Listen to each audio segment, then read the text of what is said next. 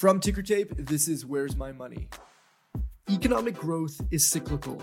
There are periods of booms and busts, and it's been this way ever since economies in our modern structures have been put in place. And these cycles for the economy, whether they be growth or decline, tend to last for long periods of time. And it goes without saying that as an investor, we're always hoping to be a part of periods of growth in the economy. Because if the economy grows, it's likely that our portfolios will too. One expert investor, Vaibhav Agrawal, who's the founder and chief investment officer at Teji Mandi, believes we are in the beginning of a growth cycle here in India. Why? Stick with us to find out.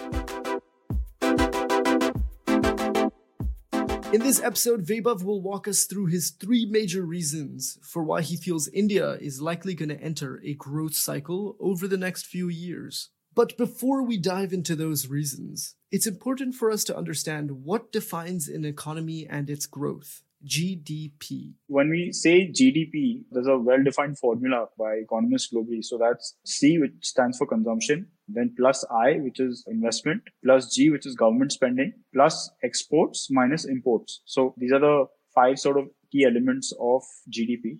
So right now, I think what the government is trying to do is they're trying to fire up G and they're trying to fire up I, and that in turn should lead to an increase in C, is consumption. Before we get into the ways in which the government is increasing their spending in order to incentivize growth and investment from businesses and consumption from the general public, it's important to make sure we have a proper understanding of the GDP formula which Vaibhav just shared. To begin with, the gross domestic product, or GDP for short, is the sum of all goods and services that a country produces. If this number grows year over year, it means more economic activity has occurred that year, and hence the economy has grown too. The way you get that number is just by adding the following the total consumption in a nation, the amount a government spent in that year, the number of investments made by businesses in that year, and finally, net exports. An increase in any of these factors will cause the economy to grow. India is looking much stronger on macroeconomic front after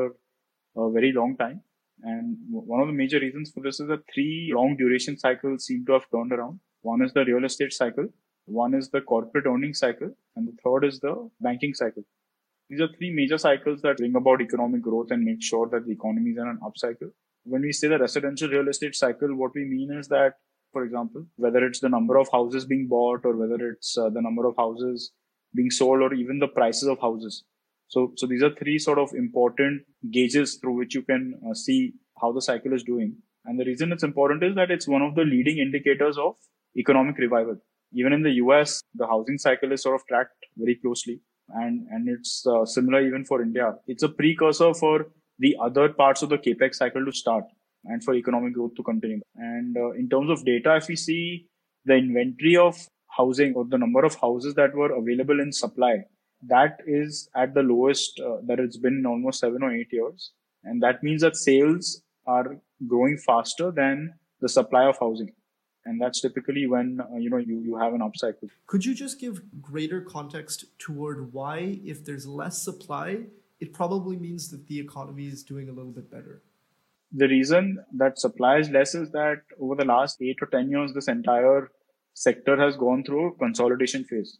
So a lot of developers had taken, uh, you know, a lot of loans. They had built up a lot of supply much ahead of the demand. And because of that, there's been an entire sort of consolidation curve in India. And because of that, almost 50 or 60% of developers have either gone bust or they've shut shop and as a result of that, new housing projects haven't come up as quickly. And, and because of that, the supply sort of, it tapered off. And then when the pandemic hit, two things happened. One, the government gave some tax incentives uh, for people to buy houses. And, and just by being home, people realized that they need bigger houses. So I think that sort of led to a spurt uh, or an increase in housing demand. Who are the stakeholders involved when residential real estate starts being purchased more? who benefits, right? So you said the consumer benefits because they've gotten an asset. Maybe the government benefits because of tax, and the real estate developers benefit because they're they're selling more of their real estate. So could you just describe further the value chain when someone buys this and how this affects the global economy? the residential real estate cycle has a multiplier effect on the economy. So, you know, when the real estate cycle turns around, you know, for example, cement and steel industry, they do very well because you require that to build houses. The laborers who are involved in sort of constructing these houses, uh, they get real income. So that helps to benefit the lower strata of society. And also in the neighborhood that surrounds these residential areas, there's a local economy there as well. And that entire economy also benefits, whether it's the grocery shop, whether it's the neighborhood laundry or uh, even the local market.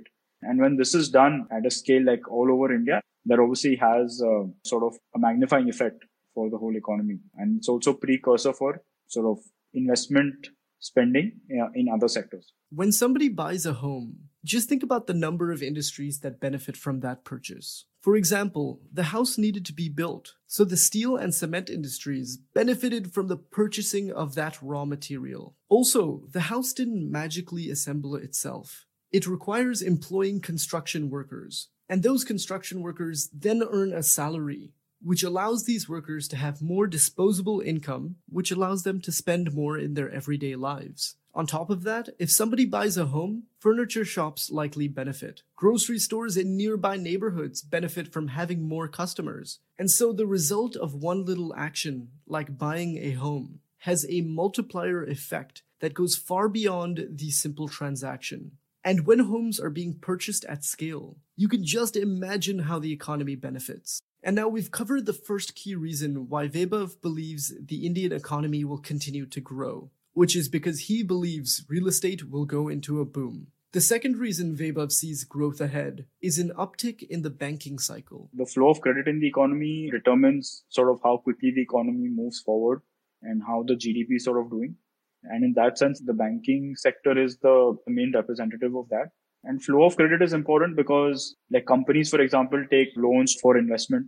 So that has a multiplier effect on the economy. Consumers, for example, take loans for housing, they take personal loans, they take loans for cars. They take loans to buy electronic products. So that's why you can see like credit sort of facilitates the economy.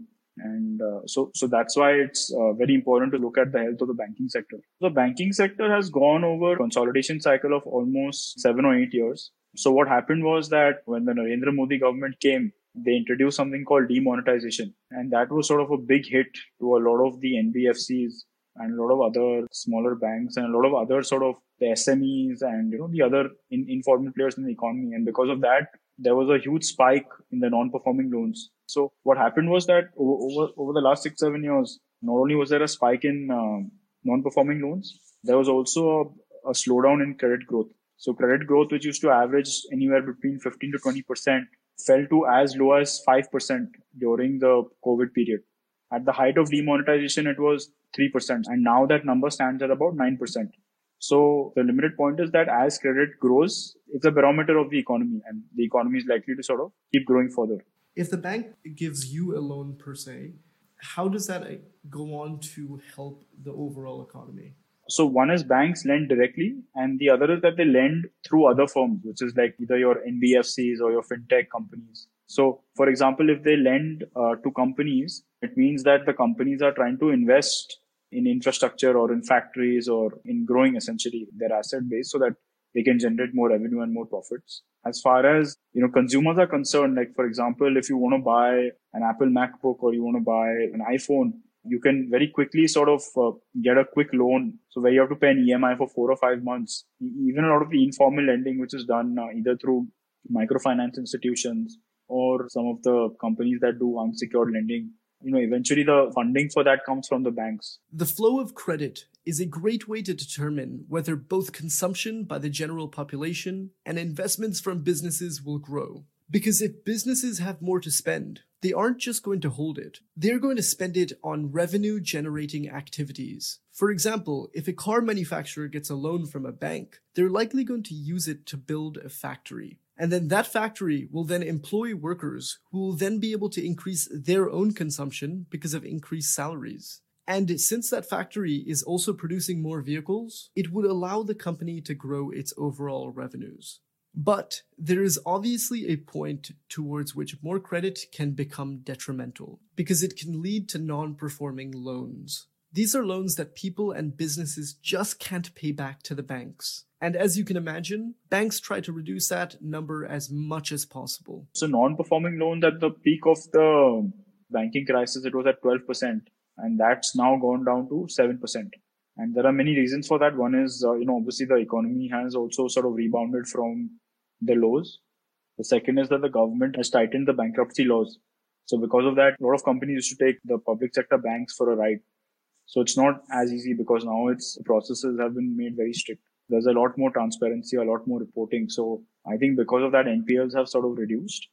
And then why do you see this potentially continuing into the future? Is there a particular reason that makes you feel that this trend toward higher credit and less non performing loans will continue? A lot of these banks have invested heavily in technology over the last three to four years. So what happens is that as the as their balance sheet size or as their loan book increases, these costs get subsidized. So typically earlier on, it was a branch model, like where if you wanted more business, you have to set up more bank branches, like physical bank branches. So now going forward, the growth for them is going to be a lot more through their digital assets. So I think that's going to reduce their operational costs quite a bit. That's one big positive for them. And the other thing is that because the NPL cycle was high, they had to take provisions on their balance sheet.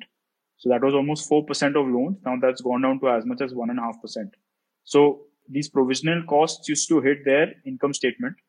Now going forward, because they will require much lower provisions, you know, their profitability is likely to be stronger. Let's move on to the third and final point, and then the third and final reason why you feel bullish about the Indian economy, and that you mentioned it was corporate earnings. So, could you give us context towards this and, and why it's relevant as well? So between 2010 and 2020, corporate earnings had grown at a meager 1 or 2% in India. Again, reasons for that were multiple. So the same things that hit the banking sector, real estate sector, that, that had implications on the broader economy as well. And then basically when COVID hit, I think a lot of these companies became very agile. They focused on cost control measures. And so because of that, they were able to improve their uh, profitability. And also the larger companies sort of gained a lot of market share from the smaller companies and a lot of the informal economy also became more formal. So because of that, you would have thought that these companies would be hit for long, but in fact, COVID, I think turned out to be a blessing for corporate profitability because it actually turned the other way around. So what was barely two or 3% over the last decade for the next four to five years, that's expected to be 15% growth like annually every year. So, I mean, that's a step shift in the earnings profile or earnings visibility for Indian companies. Could you expand a little bit further on why you feel that this will be sustained over the long term? Every economy has a cycle, even the corporate sector has a cycle. So we're coming out of a cyclical low and we're sort of going into an upcycle. So I think also corporate balance sheets are the cleanest that they've been in the last maybe 15, 20 years. The debt levels are extremely low. So, you know, there's a lot of capacity to take on debt to sort of grow very rapidly corporate governance has improved quite a bit. Plus, the economy is also rebounding quite strongly. So, and companies have also become a lot uh, better on their cost control. So, I think if you combine all of these, then uh, you know earnings growth uh, seems feasible. And in terms of investors looking to be a part of this growth potentially for the next ten years or so, or or however long you're bullish about the economy for, how do they participate in the growth in corporate earnings? So I think the simplest way to to participate is to buy a Nifty 50 index fund because those are 50 of India's largest corporates. But if you want a more sort of sophisticated, calibrated approach where you have an active manager, then you could look at mutual funds. You could also look at small cases. For example, we have a company called Teji Mandi. So we also have two small cases. And we are positioned to sort of benefit from this entire trend. This conversation was slightly more technical than our previous episodes. And it's because this topic at hand of economic growth requires a touch more of comprehensive detail. But the argument by Vaibhav is actually quite simple. He believes India's economy is going to grow because of three primary reasons. The first is that he believes the real estate sector is about to boom. And he believes this because the government is incentivizing home purchases, and these numbers continue to rise out of a previous slump. Next, he believes the banking sector will grow. And this is because both the flow of credit is increasing and the percentage of non performing loans are going down. And finally, Vaibhav believes that corporate earnings will continue to grow. And he believes this because the current debt levels are actually quite low in corporates. So they have room to take on more loans and ultimately grow their businesses. We hope you enjoyed this episode of Where's My Money by Tickertape. On this show, we simplify the finance landscape in India for you. So if you're looking to venture into stock investing, sort out your personal finance, or make sense of how economic developments can impact your money, this podcast will be a perfect addition to your morning commute or household chores. Also, if you enjoyed the episode and want more of this, make sure to follow us on your favorite podcast platform to never miss an episode.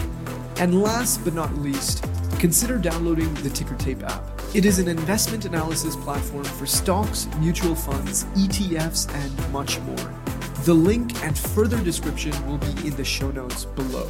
Thank you so much for listening to this episode, and we will see you in the next one.